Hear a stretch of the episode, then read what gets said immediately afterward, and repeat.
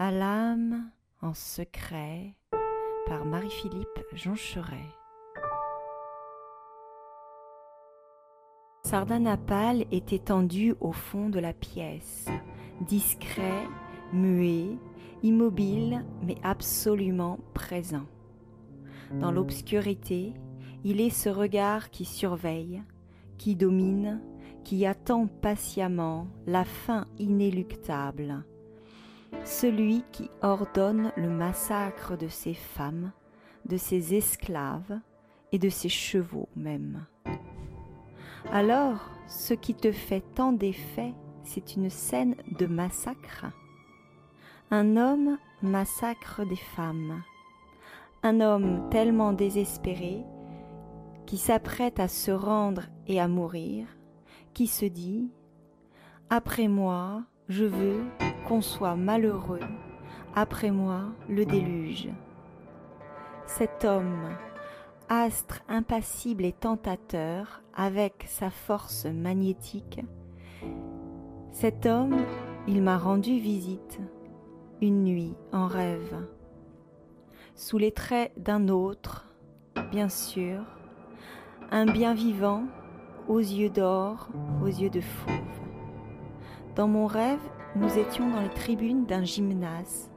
J'étais devant mon siège, un baquet en plastique, et il venait de ma gauche et voulait s'asseoir à ma droite.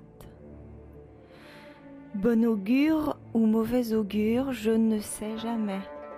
Il doit passer devant moi, mais le passage est étroit. Alors je me lève, et nos corps ont beau s'amincir, ils se frôlent. Et même plus que cela, son corps vient s'appuyer contre le mien délibérément. Son dos contre mon buste, ses fesses au milieu de mon corps, encastrement tendre et chaud. Ce n'est pas long, mais c'est marquant comme une promesse. Les faits sont maigres, mais les effets sont denses. Je sens la force magnétique de ce corps que mon corps désire. C'est mon rêve qui m'apprend mon désir. Et le regard de cet homme, c'est celui de Sardanapale. Un regard de fauve, un regard tentateur. Quand nos regards se croisent autour d'une bière avec plein de monde autour, je ne le soutiens pas longtemps, son regard. Il me brûle. C'est trop intime soudain, il y a trop de tension, et un regard de fauve, c'est en soi effrayant.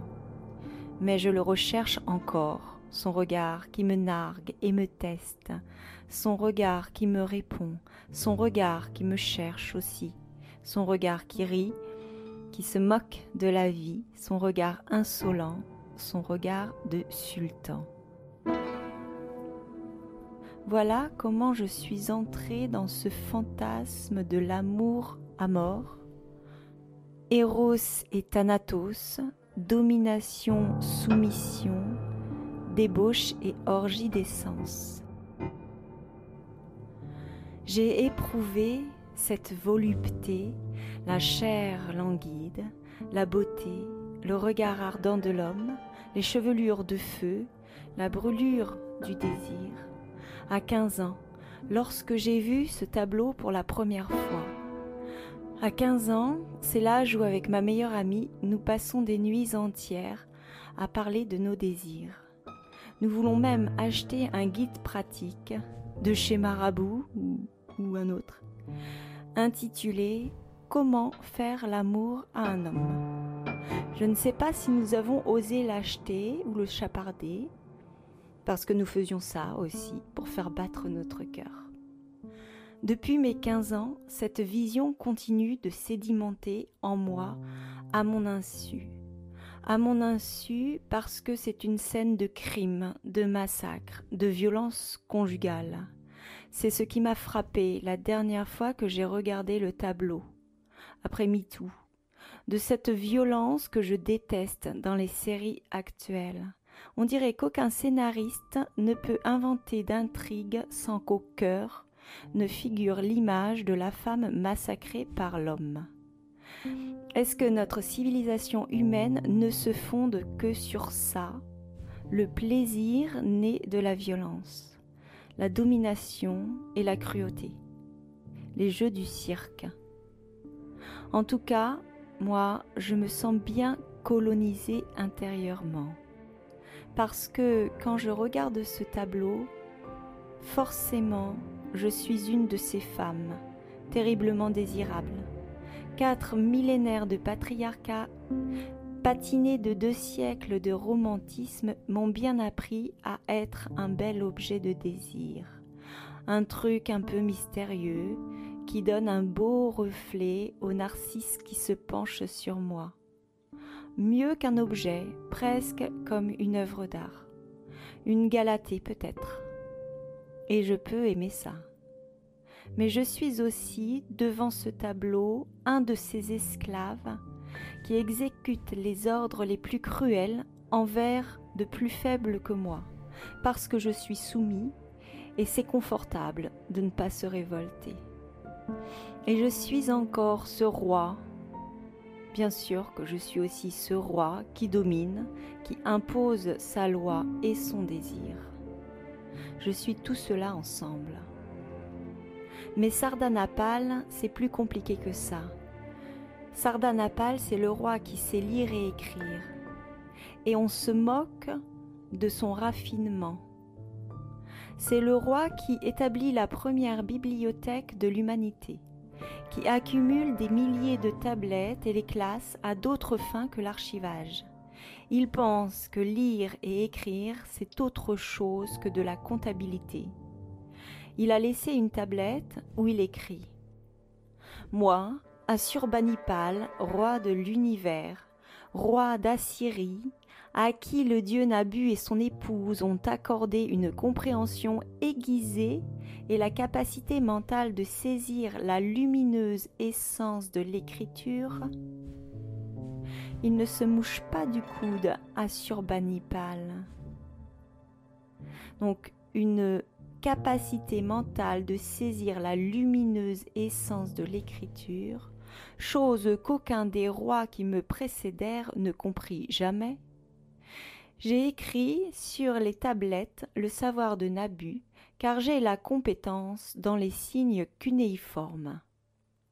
Les tablettes, je les ai déposées pour la postérité dans la bibliothèque du temple de mon seigneur Nabu, le grand seigneur, qui se trouve à Ninive pour m'accompagner, garder mon âme et me protéger de la maladie, et maintenir fermes les fondements de mon trône.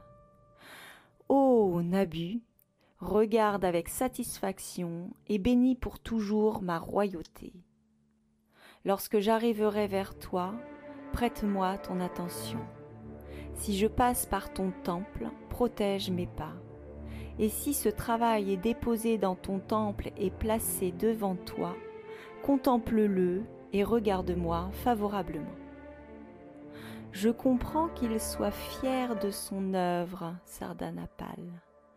Il a raison. Les tablettes d'écriture cunéiforme, c'est par exemple l'épopée de Gilgamesh, l'histoire du déluge avant la Bible. En fait, ce n'est pas un personnage de faible débauché qu'on accuse d'être efféminé. Parce qu'être efféminé, être une femme, c'est bien la pire des infamies. C'est un roi visionnaire qui préfère la lecture et l'écriture à la guerre. Alors il passe pour paresseux, parce qu'on ne supporte pas les paresseux, surtout les hommes paresseux. Mais moi, j'aime bien cet homme, avec ses yeux de fauve, indolent, attentif, avec son regard d'une profondeur insondable, insolent aussi. Il n'a pas honte de vouloir s'amuser, il n'a pas peur de céder à la tentation, il est fascinant. Et puis après tout, qu'est-ce que tu ferais, toi, si tu devais partir en voyage pour un long, long, long voyage sans retour? Est-ce que tu le laisserais, ton palais, à la portée de tout le monde, tes meubles luisants, polis par les ans, tes tapis, l'homme, la femme, les hommes, les femmes que tu aimes, tu n'aurais pas envie d'emporter tout ça avec toi? Et Ninive, et le désir, et la luxure